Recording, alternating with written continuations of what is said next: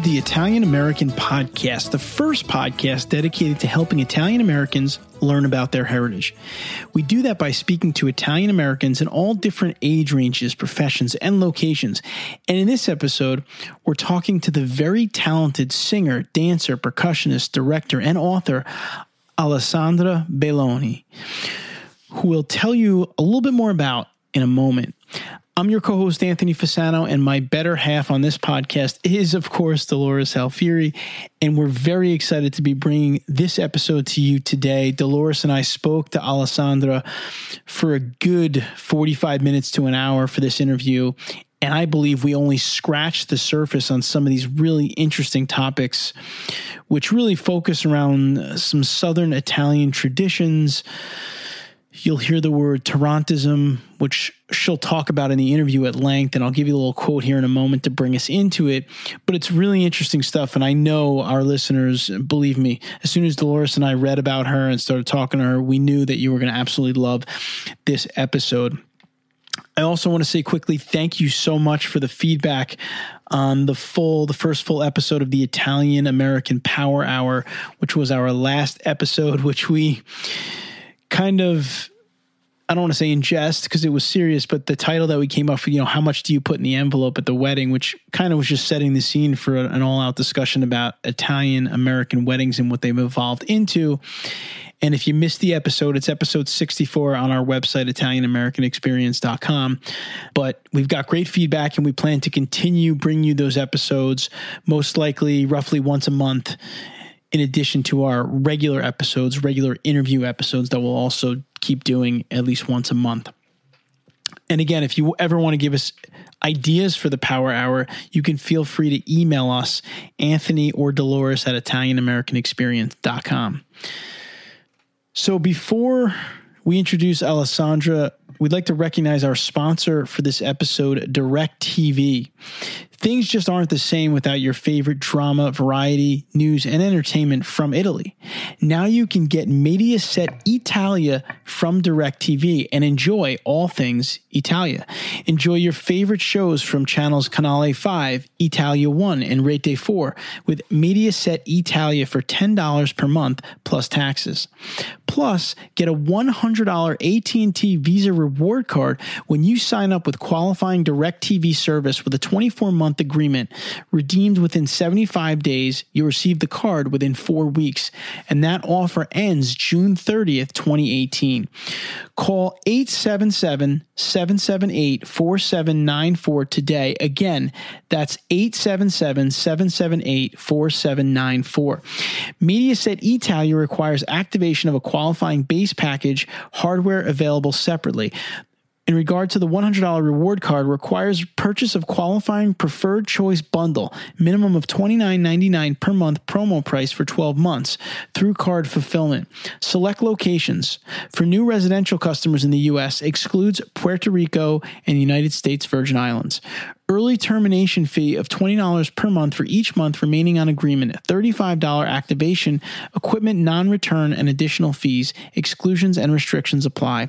Reward card issued by U.S. Bank National Association pursuant to licenses from Visa USA Inc. Call 1 877 778 4794 or visit att.com for full details. All right, now I'd like to introduce our guest for today's episode and bring it into this really what I thought was a powerful interview. Alessandra Belloni is the artistic director, founder, and lead performer of E Giulati di Piazza, an Italian music, theater, and dance ensemble. She's also artist in residence at the Cathedral of St. John the Divine in New York City, as well as the designer of a line of signature series Italian tambourines made by Remo. She's the only woman in the United States and Italy who specializes in traditional Southern Italian folk dances and percussion combined with singing that she learned in Southern Italy. And just to get you ready for this interview, I'm going to read a portion of a quote from her Facebook page that kind of sets the scene for what we're going to talk a little bit about in this interview. The quote is as follows The bite of the tarantula was a myth applied to a condition familiar to women through the centuries who experienced abuse, repressed sexuality, powerlessness, and the feeling of being caught in a web that binds them. Sufferers, known as tarantate, endure tarantismo, a lethal mixture of depression, loneliness, and oppression.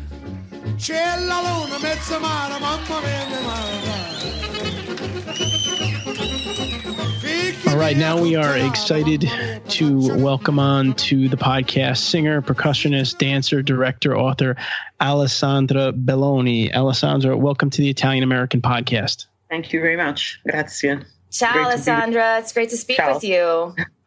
Great to be with you guys. Very happy. So there's so much in your career, and there's so much that you do. You're a, a, Renaissance woman for sure. So oh, I almost don't know where to begin, but I'll begin where we usually begin our episodes, which is uh, asking you to tell our listeners a little bit about your upbringing. Tell us, you know, mm-hmm. where you come from.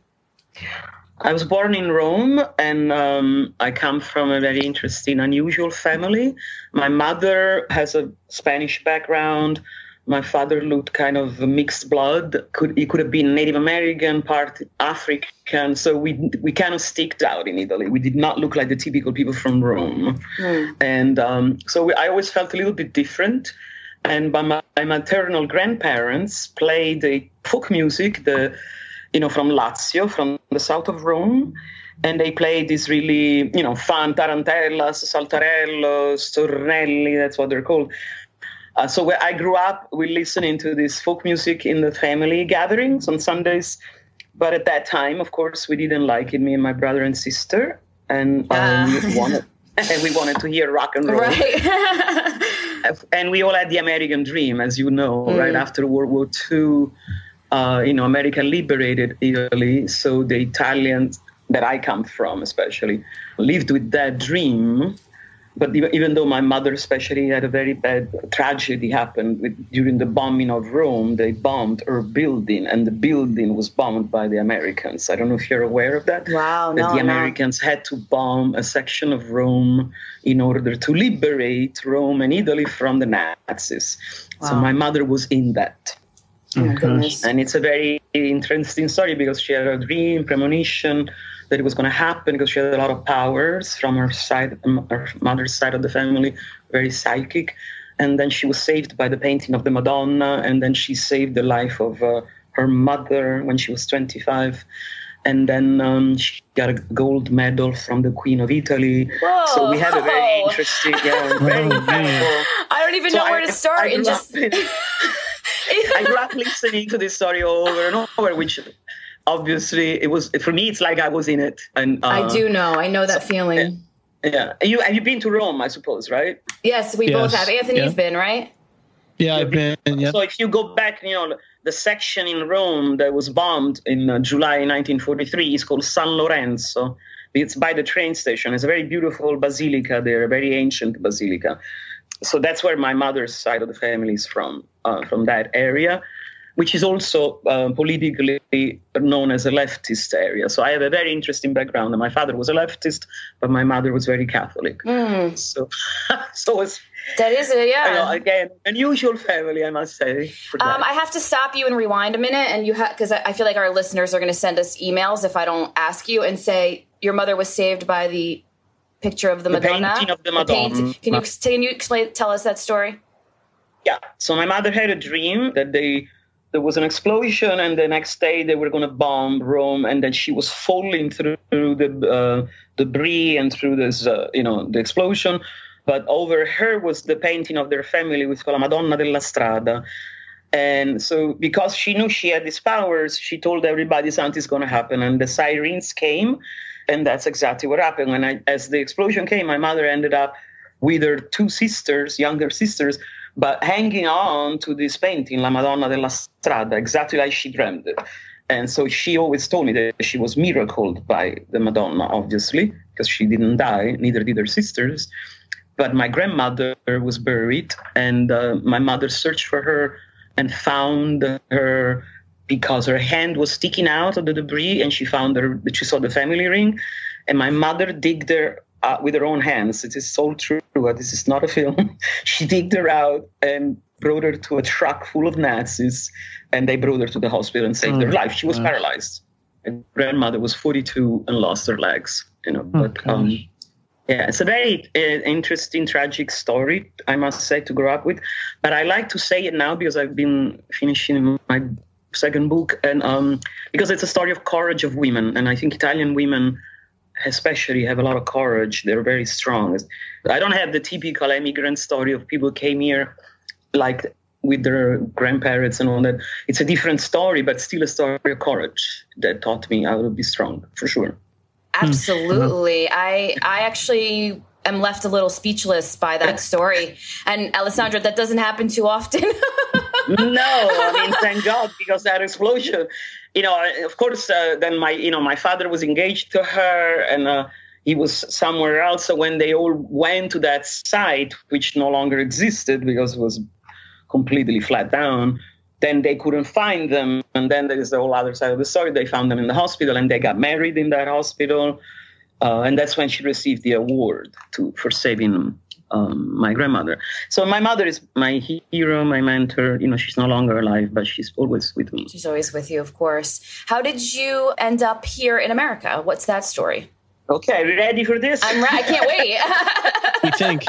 Again, it's not a typical story. So again, I, I, had an unusual family, as I said. And my sister, who's older, Gabriella, she was um, working for Rai Television in Rome as a journalist, and she wanted to leave Italy to explore a country of freedom, especially for women, because it's changed now, but Italy has more of a patriarchal society.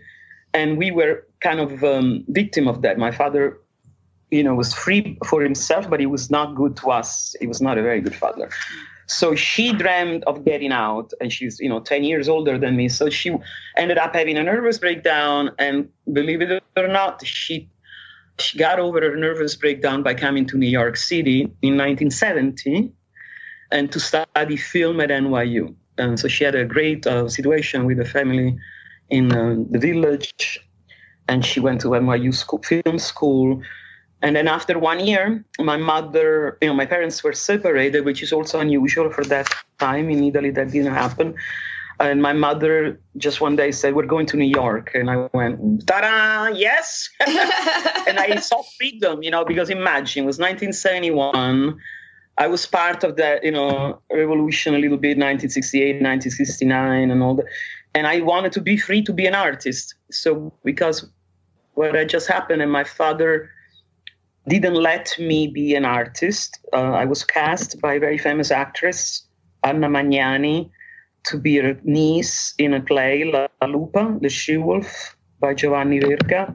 I hope you know who Anna Magnani is because she was amazing. I do. I from- do. And I got to say, I'm just going to take this moment since you brought her up. That one time someone even told me that I reminded them of yeah. her.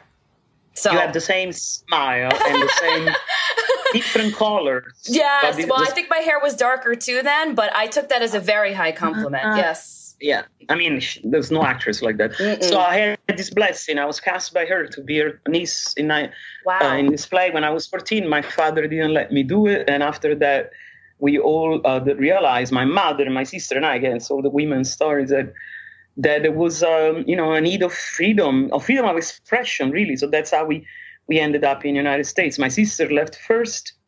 My mother took me here on vacation for a month, and I never went back. I went back, but not to live. I decided to make it my own.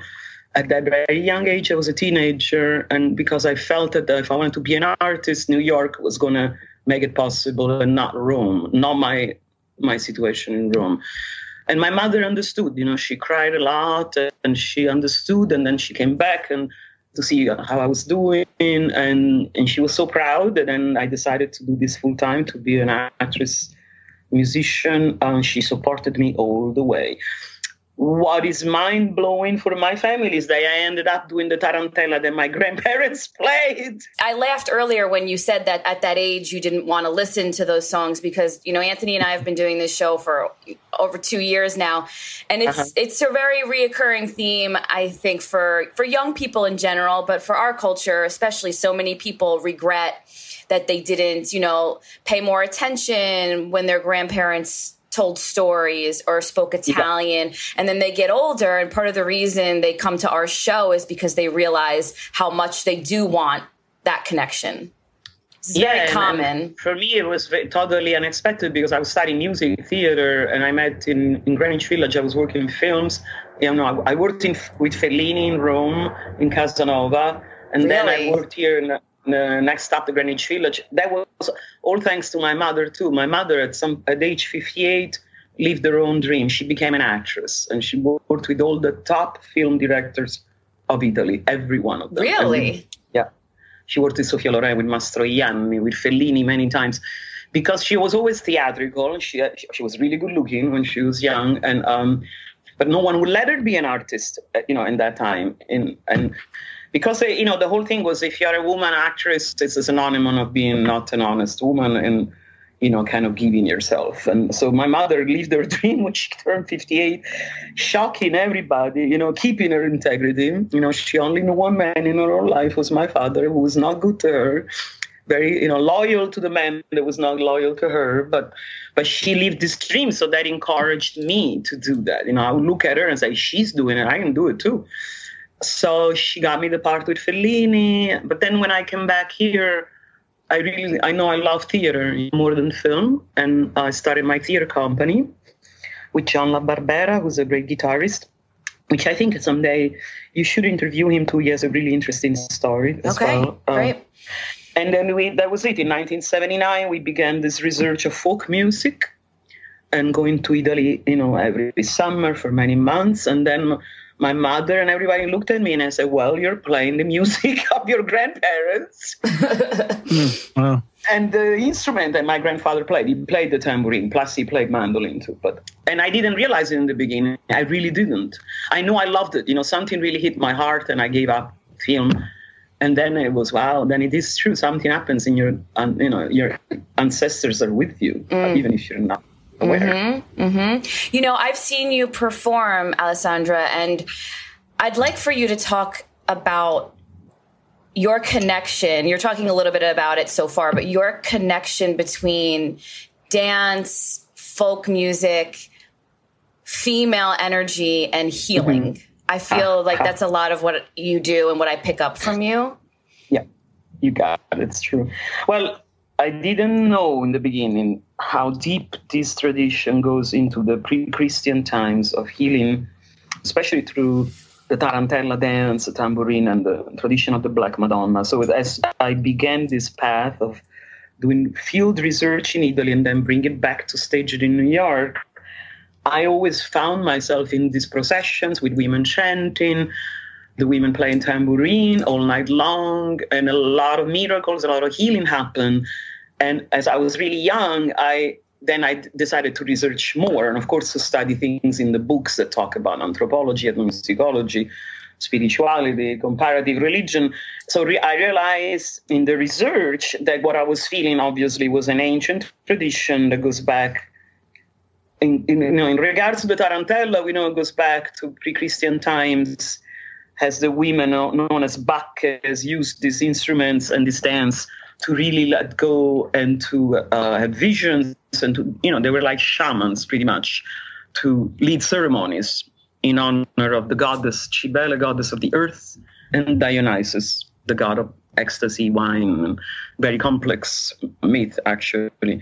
So when I was experiencing these things without knowing, I felt it myself, and then there was a time where I was sick and I had a cancerous condition, and um, in 1986, and I had a vision when I woke up from anesthesia of the Black Madonna, which I had seen in all these places, over my bed, telling me that I had to feel other people's pain and I had to follow her path. And and this really transformed my life. It was a whole a new awakening.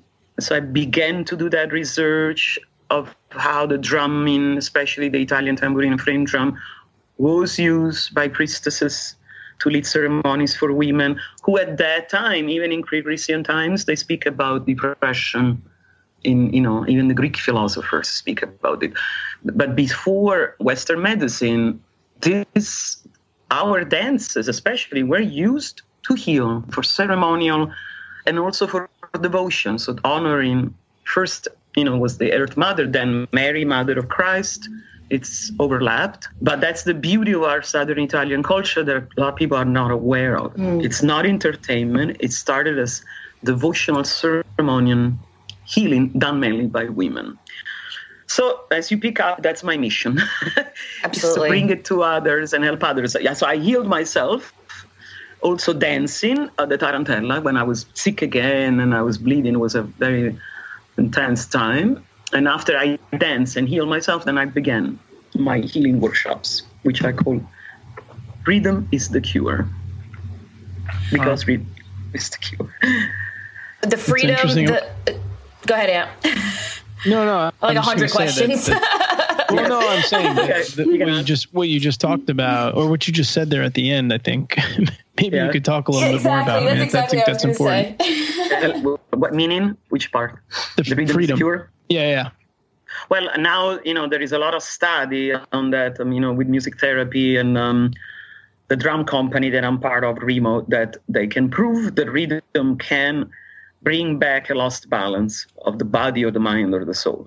What I know from my personal experience, first, without a scientific explanation, that when I was sick again in 1991, instead of going for another surgery, I danced the tarantella, the pizzica tarantata, on stage because we had a show and um, and but I didn't know in the formula the prayers why it helped because I had studied it, I had staged it, and it worked in 20 minutes. I was cured, no no more bleeding. I went to back to the doctor. I canceled the surgery. They thought I was crazy, but I knew I wasn't crazy, and I was guided into that direction. Now I understand that I was guided into that direction. And then, just out of curiosity, I said I should start this with other women because.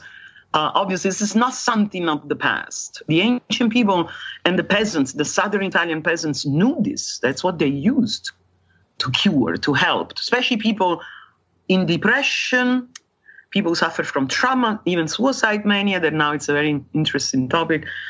And then I so I started just by experimenting with women who had cysts and other forms of um, like what I had dysplasia, and it really helped. So it went away. The cysts went away. The bleeding went away. Some people that weren't uh, uh, couldn't get pregnant got pregnant. And so this was back, you know, in the 90s, and then I started this focusing on these workshops. So what I do now when I lead the workshops, one coming up in Tuscany now in August, is I realize that there is a power that is above me, which I call the divine power of the Black Madonna, and and that somehow I have to channel that power as they did the Southern Italian women in Puglia when they played for the Tarantate. Are you familiar with that a little bit of the Tarantismo? What it is, or you want me to explain it? Oh, go ahead and explain you should it. Explain it. Mm-hmm. Well, so it's a mythical bite of the tarantula, right? You might you may have heard of that. So people thought for many centuries that the women were bitten, especially women, some men, by the spider, the tarantula. They suffered. This madness was caused by the bite, by the poison of the spider. So there were a lot of studies done on that, and the musicians knew the cure. So they would come and uh, play around a person called tarantula tarantata or tarantado for three days and three nights, all dressed in white, and they would expel the poison out of the body and then come back to a normal life. But and this always happened in June, and it ended on June 29th. But then, late 1950s and early 60s, fantastic uh, Italian ethnomusicologists, anthropologists, and a team went down to Puglia to study the Tarantati and this book, I, I suggest everyone should get it if you're interested. It's called The Land of Remorse. is in English now by Ernesto De Martino. Explains how this is a form. It was not a bite. It was a mythical bite. As women and some men felt caught in the spider web of their society because they could not express especially their sexuality or their love if they lost a loved one or are quite in love, or they, especially women were abused.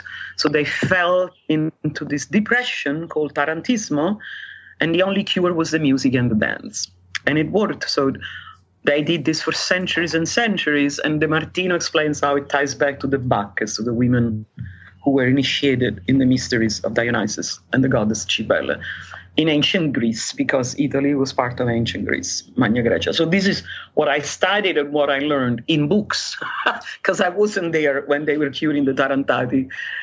But then I experimented it on myself and other women and some men too, and it works. So that's the beauty of our culture that nobody really knows yet much. That's and interesting. It, should, it Yeah. should be known. And I bring, you know, I've done it in hospitals, I've done it in mental institutions, in different places, but especially one to one. And it works. Right. As you've made clear, this is not a metaphor for you. Not at all. It's real. It's healing. real. It's medicine. Very real. You're, It's, you're a, yeah, applying it's it. our medicine. Dolores, did you know that about the tarantella, about the spider? I didn't know that. I did. you- I did. I didn't know Okay. all the details uh, Alessandra just laid out, but I had. That's actually all. I will say all I really had heard about the tarantella that it was once thought to be a bite, and then the women, especially who were depressed, used to dance Right. it together. That's interesting. Yeah, Which so makes now, sense no, to me. now, yeah, you can find a lot of stuff on the internet. There's a lot of books written about it, uh, films. But I know for a fact because I'm in touch with the people in Italy that no one is doing what I'm doing. That's why I'm training other people like Mallory. You know, um, because it's a legacy that I would like to leave. That there is a power to this, and that you can. The really complicated part is the tambourine. The tambourine is the shamanic instrument that leads the trance. So the trance rhythm, that's why I say rhythm is the cure, is a 6-8 rhythm, which is also an African rhythm, or 12-8. So that part is very, very fast and it gets the person to let go, to let go of the mind so that the body by itself can expel the trauma. So that's really what I mm-hmm. how I can explain it. If you let go of the mind, the mind and the ego where your trauma is stuck, that's the web, then the body can expel the pain, the things that are trapped. And that body can do it by itself if you don't stop it. So that's why this dance works. I can I have a lot of testimonials on this, by the way. And proud to say that I just finished writing a very important book about all of this, the Black Madonna and this. We're going to link to I- those books. Is the book Yeah. published yet, or you just finished no, writing it? I just I just finished writing it. It's a very big deal. It's a long book. If all goes well, it'll be out next spring with a very important publisher.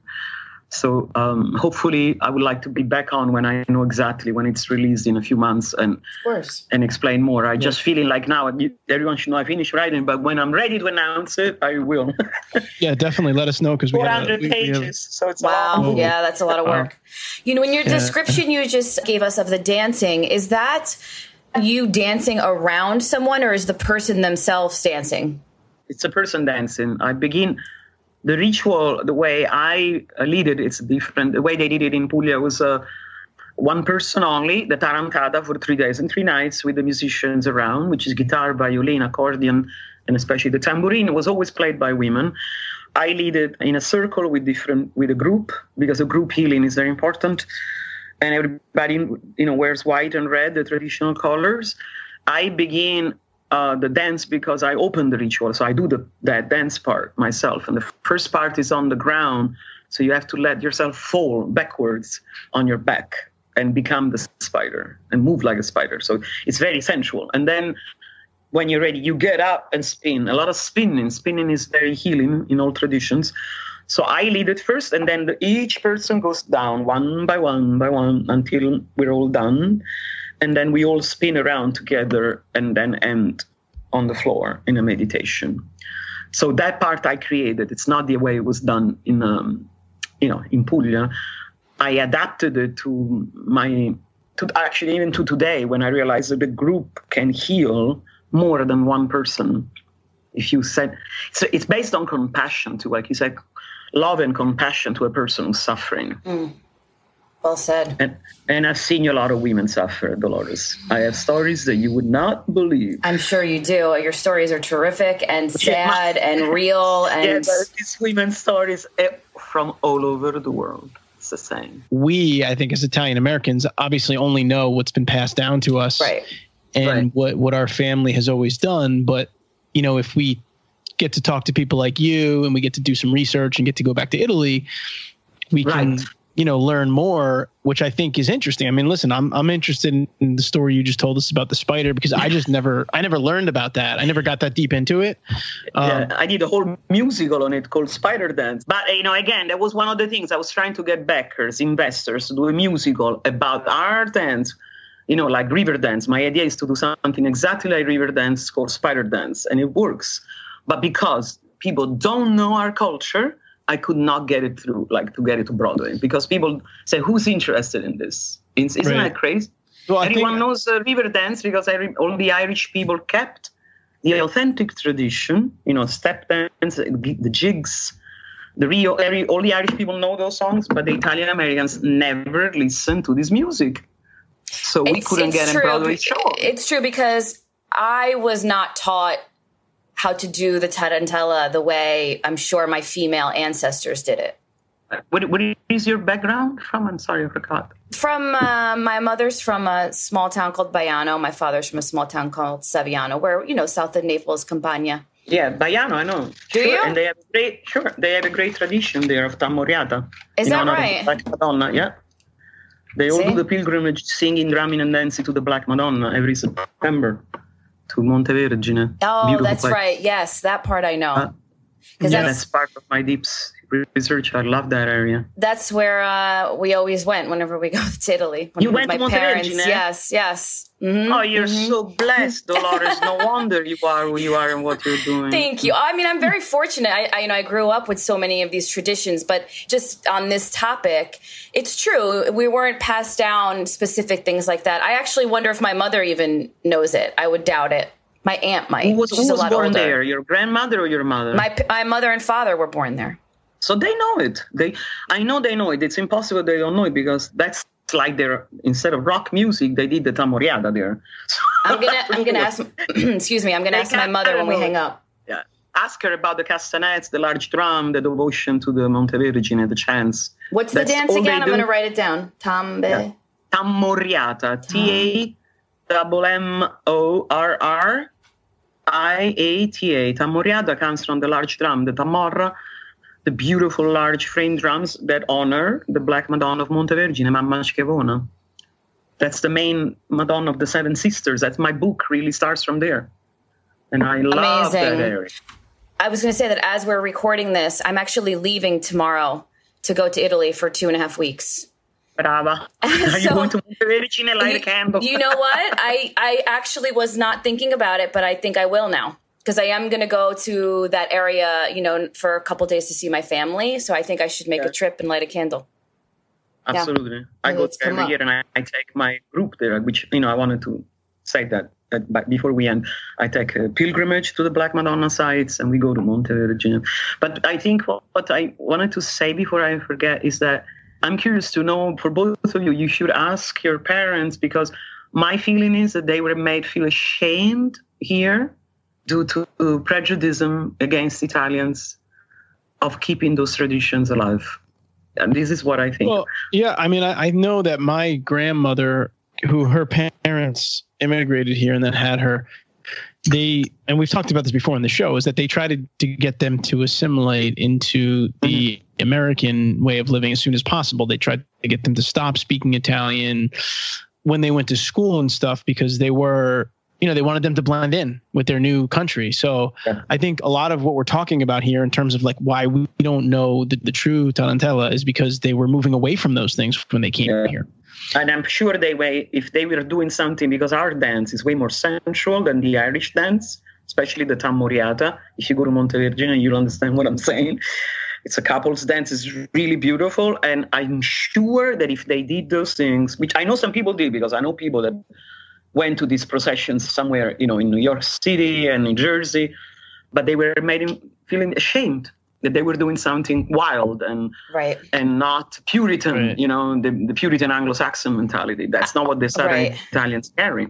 I would almost say the tarantella we do at weddings is a acceptable version uh, of Right. quote unquote acceptable version. It's a it's the not embarrassing version, quote unquote. Right. You know, kind of the same way you know, well, me for Italian Americans, right, right, Right. for for for an immigrant population that's trying to assimilate and be more American, and you know, it's it's almost the same thing as growing up when we went to funerals.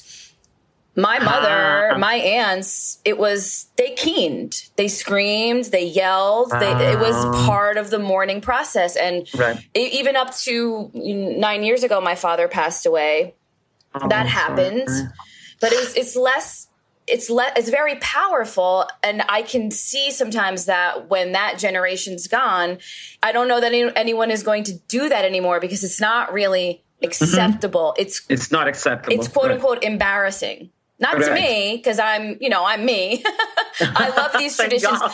i think it's beautiful i But think you to- grew up going to Montevergine. That's unusual for Right, you know, someone. yeah, we went to feast, and I mean, I always say to myself, "Geez, you know, when I pass away, I want people screaming over my casket too." it's Yeah. painful. It's sad. You know, these these American funerals where everyone's talking Ugh. to each other, God. and someone's, you know, the dead person's just there, and everyone's almost like it's like cocktail hour. They, those make know, those make me that blows uncomfortable. me away. I yeah. can never get used to that. Even though I'm from Rome, where it's less strong than the South, but I can't. That was like an, an, one of my culture shocks. Right. Yes. But you know, there's all Southern Italian grieving. I actually staged it for another sh- uh, play. We did the, the Stabat Mater, the Passion play at the Cathedral of St. John the Divine. And it's based on that, in which I studied a lot. It's called The Ancient Ceremony of Grief that comes from ancient Greece, where people really did this as a ritual. The crying is a ritual. Mhm. And uh, De Martino wrote a whole book about it. It's called Morte Pianto Rituale Oh wow. really? um, ritual crying and death. And that's healthy. I mean, you know, you know, now people go to spend hundreds of dollars with psychiatrists that or psychoanalysts analysts that Right, say you right. gotta cry right. or you gotta laugh. We do it naturally. Thank God, that's one good thing we have, right? That's right. No, But, exactly. I mean, but if you think of it, it's really healthy that the community comes together and mourns together and lets it out and sends, you know, also it's a sending love and prayers to that person. the Absolutely, as, on their journey and, and marking and expressing so viscerally the pain that you're in instead of swallowing the pain and then, like you said, going to get medication, going to a therapist. You know, let it out. It's okay. Yeah. Yeah, and so I- I'm, I'm glad we're on the same wavelength. My work is based on all of this. Oh, I could know. do a whole show with you, Alessandra, where we just talk about that. I mean, I really, I have a lot more to say about that just from my own experiences. I mean, Uh, and we should do a show one day about death. Honestly, Italian, Italian No, American I agree. traditions, and and also, uh, you know, I've been writing a documentary project which is about my all my research and all the different Black Madonnas that I go to and the Tarantella ceremonies. So I thought of that with you. We should all stay in touch and. Um, it has to be done. You know, I know I can guide it and I can lead it because I've done this all my life. But there is no documentary on PBS that you've ever seen that talks about these traditions, that shows the beauty of how this tradition is alive and not something of the past. And I think we can make it happen. We got to find a way because it's I important. I love that idea. And I completely understand what you're saying, which is why aren't these traditions being talked about in our country? You know, why aren't Well, I- they portrayed? I think I think one thing just to talk about for a minute, which I think probably ties into this, is Alessandra. You're an artist. I mean, you're a lot of things, but you- you're an artist, and you Mhm. cr- you've created a lot of art in terms of you know music and dance and plays and books. And I think one of the challenges which we try to highlight, you know, as much as we can, is that taking that career path is very difficult in terms Oh, of like yes. you know surviving basically. I, it's true. You got and it. so- you got it. You really nailed it. because of that like you know unfortunately there are probably people out there that aren't able to do this stuff because they haven't figured out how to be able to survive doing it Yeah. and so It's so true because the country to- now, this country, help when I started, it was easier. The money for the arts and for ethnic art, you know, which then ties to the problem that we have now with the government, with the state council. When we started, you know, New York in the 80s was amazing. Everything was possible in the arts. You could really get funded. If, but it's true what you're saying. I don't know how I made a living doing this. When I started this group, it was a we looked at each other, me and John, like, how are we going to pay our bills with this? Good question, But right? it- Yeah. you know, I, it's hard work, it's sacrifice, and it's, it's- of course you got to have talent. If you don't have talent, right uh, you know, if you don't have talent, especially in New York City, you know, you cannot be as on stage and continue to perform unless you you reach a certain level. So it compa- it's very competitive here in the United States, especially in New York. But I think the problem is how do you survive because we don't have a structure here that helps artists to create anymore. We don't have that anymore. Absolutely not. And especially an ethnic group like ours that is completely it's not considered important in the as a neither as a minority or I don't know where we fit. We're not a minority, but we're not mainstream. What are we? we that's why we've been doing this show for two and a half years. We're still trying to find no. out. no, but right, but where do we? What category do we enter? When I don't understand. When you're 13 percent of the population just in New York State, you're you're not a minority. Right. That's a big big percentage. I think it's a mix. I mean, I think about this a lot and I talk about this a lot. I think it's a mix of our apathy and uh, the fact that also in this in this country we don't vote all the same. Right. And in this, right. you know, if you don't vote all the same, people pay less attention to you. It's just the way it is. When we used to be a voting bloc, Italian Americans were paid right. much more attention to. Ah, sure. That's the other generation, though, right? That's right. That's not our generation anymore. No. So, you know, as mm-hmm. you assimilate more, I mean, you know, and that's probably, I don't, this isn't a, I don't have facts to back this up. It's just my feeling that I wouldn't be surprised if that's part of why the funding has kind of trickled out. Yeah, for you I think there is a different uh, coming to the state. It's a, it's a bit of a mystery, but it, the explanation we got as we lost this funding from the State Council on the Arts that went from 21,000 to 5,000 to zero is Ouch. that the Italians are not an underserved community, but the, the Irish groups get 55,000 a year. Can you believe it? Is that right? All the, yeah, all the groups get 20,000 up. And they're all Hispanic, Irish, African American, all of their different Greek, everything but Italian. So I can't believe we got 5,000 and they took that away. They said, we're not underserved. But tell me, are the Irish underserved? That's ridiculous. They speak the, the language right. of the country. Right. And that the Italians do not participate in this, that we cannot prove that the Italians really participate in what we do. And then the best comment was the person that attended our show has that she doesn't know who was Italian because you can't tell by the look who is Italian. Isn't that incredible? Mm. Mm. I remember you telling me that story.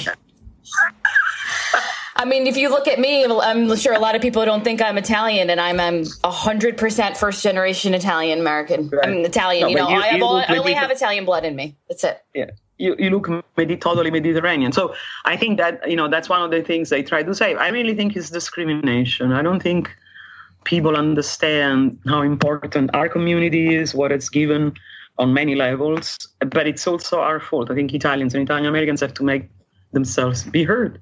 Right, that's what I mean by mm-hmm. our apathy. You know, it is it is a form mm-hmm. of discrimination, and we kind of just take it and go to work every day. right. you know, right. and then then spend time with our families. So yeah, I, that's that's true. Yeah, that's true. I mean, I do want to mention um, that you you do do mentorships and you're currently mentoring someone who's been on the show that our friend Mallory Voudois who was on episode 44 and we got a terrific reaction to her episode. So before we uh, say goodbye here if you want to mention uh, just talk a little bit about that mentoring that you do yeah, I'd like to speak to, about that, but also about our upcoming performance, which is absolutely about absolutely. the Tarantella. Uh-huh. You're, you're, so yeah, Mallory, you know, was a student of mine. I think for a couple of years. Um, very devoted, very very focused, and very devoted to connecting to her ancestors. And she's also very knowledgeable. She does her own research, which is very important. This is something that I've experienced. People come to study with me and they think you learn this in three days and then you look at something on YouTube and you get it. No, it doesn't work that way. like you were saying, Anthony, you know, it's a sacrifice. Sometimes it's not about money, but you if you want to really do this, you have to study, go deep, go into the culture. So she came to study with me and then because she's very good, I decided that we should apply again for the second time to this grant. It's from Folk Arts from the State Council on the Arts, and it's, it's called the Master Artist Folk Arts Apprenticeship Program. And uh, we received it, you know, I'm considered a master folk artist, especially in the drumming. And she passed it because of her, you know, knowledge and her devotion to learning this. So I'm teaching her individual classes, which um, we do a Casa Italiana at NYU, which is a great space. They give us the space for free, which is fantastic. Oh. That's an, another place I'm associated with. So she will be in some of my performances soon, in a few months. Because it's incredible. a training. It's a training program. So once she's ready, we'll put her, you know, on stage. But I will, and I know she will. She'll take it on and teach others because otherwise I know we're talking about all this, but you know, I want young people to learn it and keep doing it. Otherwise, what you know, it's great that I've done it, but others have to do it. Right. So the mentorship then, is to teach her yeah. how to teach others, basically. Yes, and that's what I've been wonderful for a long time. And and then I would like to add that you know, if you're interested in this subject, especially the tarantella as a healing trance dance and women dance. We're doing a special show at the Cathedral of St. John the Divine in Amsterdam Avenue and 112th Street on June 29th, which is the authentic night of the feast of the Tarantati, uh, or the night of the Tarantula. For the feast of St. Paul, traditionally, all the people that were bitten by the spider and suffer from tarantismo in Puglia would gather in a chapel, in a church, and really let go of their depression, their madness inside the church and ask for the grace. So we are reenacting it a little bit uh, as much as we can, as authentic as possible. So it will be very powerful. Where will that be? At the Cathedral of St. John oh, the Divine on Amsterdam Avenue at 112th Street on June 29th at 8 p.m. It's a Friday. Um, and we have a dancer actually on stilts that plays St. Paul. So it's very powerful. He appears. It sounds, sounds, very powerful. It sounds amazing. Alessandra, before we uh, let you go, could you just tell us a little bit about your artist in residence at the cathedral? Yes, and, and then there's a couple of things I wanted to just announce. So, uh, um, ahead, sure. in, back in 1991, I wrote an opera called The Voyage of the Black Madonna, which is dedicated to the Italian, Southern Italian seven sisters, the seven Black Madonnas the most important one in Montevergine, by the way, and the one in Sicily, Tindari. Interesting. At that time, there was a dean who's very important, Dean James Parks Morton, who loved us, and they all, you know, were very in tune with the Black Madonna, so they asked us to become artists in residence, which means at that time that we had a free space for rehearsal and office, and it was fantastic which lasted many years. But then he retired, so we don't have a space there anymore like we used to. We were all lucky to have that. But we perform there as, as artists in residence. So a lot, very few people can do that. There isn't that many people that actually are able to do that. But to be that part of the cathedral, you have to have a spiritual mission in your arts. So it has to be spiritual. It cannot just be entertainment. It has to Uh-huh. that makes sense. Yeah. Religion or, or you know, spirituality, not necessarily only Christian because they are very different from the typical churches. You know, but but as long as you are doing something that honors the divine, and you know, in our case, it's the Madonna. So it's a very special place. Do you know it, Anthony? Have you been there? I haven't been there, but I'm I'm interested to go now. After talking, come see us. You'll see yeah, something for sure. And I just would like quickly announce that I lead, now it's sold out, but I lead a pilgrimage to the sacred sites of the Black Madonna every summer from August 4th to the 16th. We go to different seven sacred sites all over the south of Italy. And I still teach every summer my healing dance and percussion workshop in Tuscany wow. called Rhythm is the Cure, which focuses on the healing power of the tarantella. So that's August 17th through the 24th, and we still have a couple of places for that. So if anyone is interested, you can see it on my website. This is all on your website, correct? Yeah alessandrabelloni.com. Yeah. Okay, well, and we'll link to all this as usual on the show page. Uh, so the show notes, everyone can find everything that we've talked about in this episode and Fantastic. check it out for themselves. It's a pleasure to have you, and I'm pretty sure that I think we both know that this is not the last time you'll be on the podcast. There's lots of there's obviously about 150 stories that you probably yes. could still tell us on different yeah. episodes. I, I, I, should, more. I should yeah, send you a picture of the notes I've been taking. I, I had a hundred other directions we could have gone in, so of course we're going to have you back back on, Alessandra. I sure. know that our listeners are, are going to love this episode because you talk about a lot of things that I think are just innately inside of us and they're probably dormant and we don't know they're there until we hear it or we feel it or That's we see beautiful. it. I love that phrase, dormant. That's part of what I like to do, awakening people that are at a dormant mission. You know, they that's all you have to do is hear it and then you go, you follow the path. But as Anthony said, it's not an easy path. It's not. no, but worth it probably. But, you know, we can make it happen. Thank you so much for the work that you're doing. It's very important work, and uh, we all benefit from it. So it's wonderful speaking to you, Thank Alessandra. You. My pleasure. Thank That's you it. for the work That's you're it. doing. We need you both. We need people like you. Inspire others to do this. Very important. We hope that you enjoyed the interview with Alessandra as much as we did. We really had a blast with her, and I'm sure she'll be back in the future.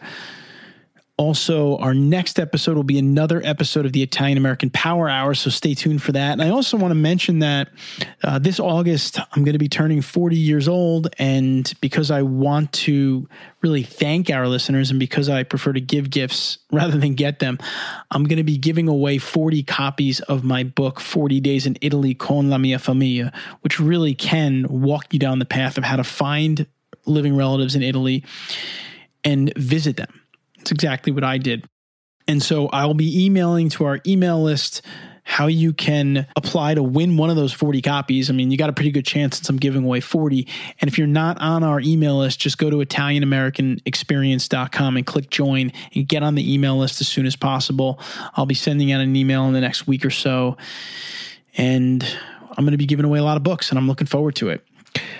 All right. Remember to connect with us on the social medias to stay up to date on our episodes. We're on Instagram at Italian American, Twitter, Ital American, and Facebook, we're the Italian American Podcast.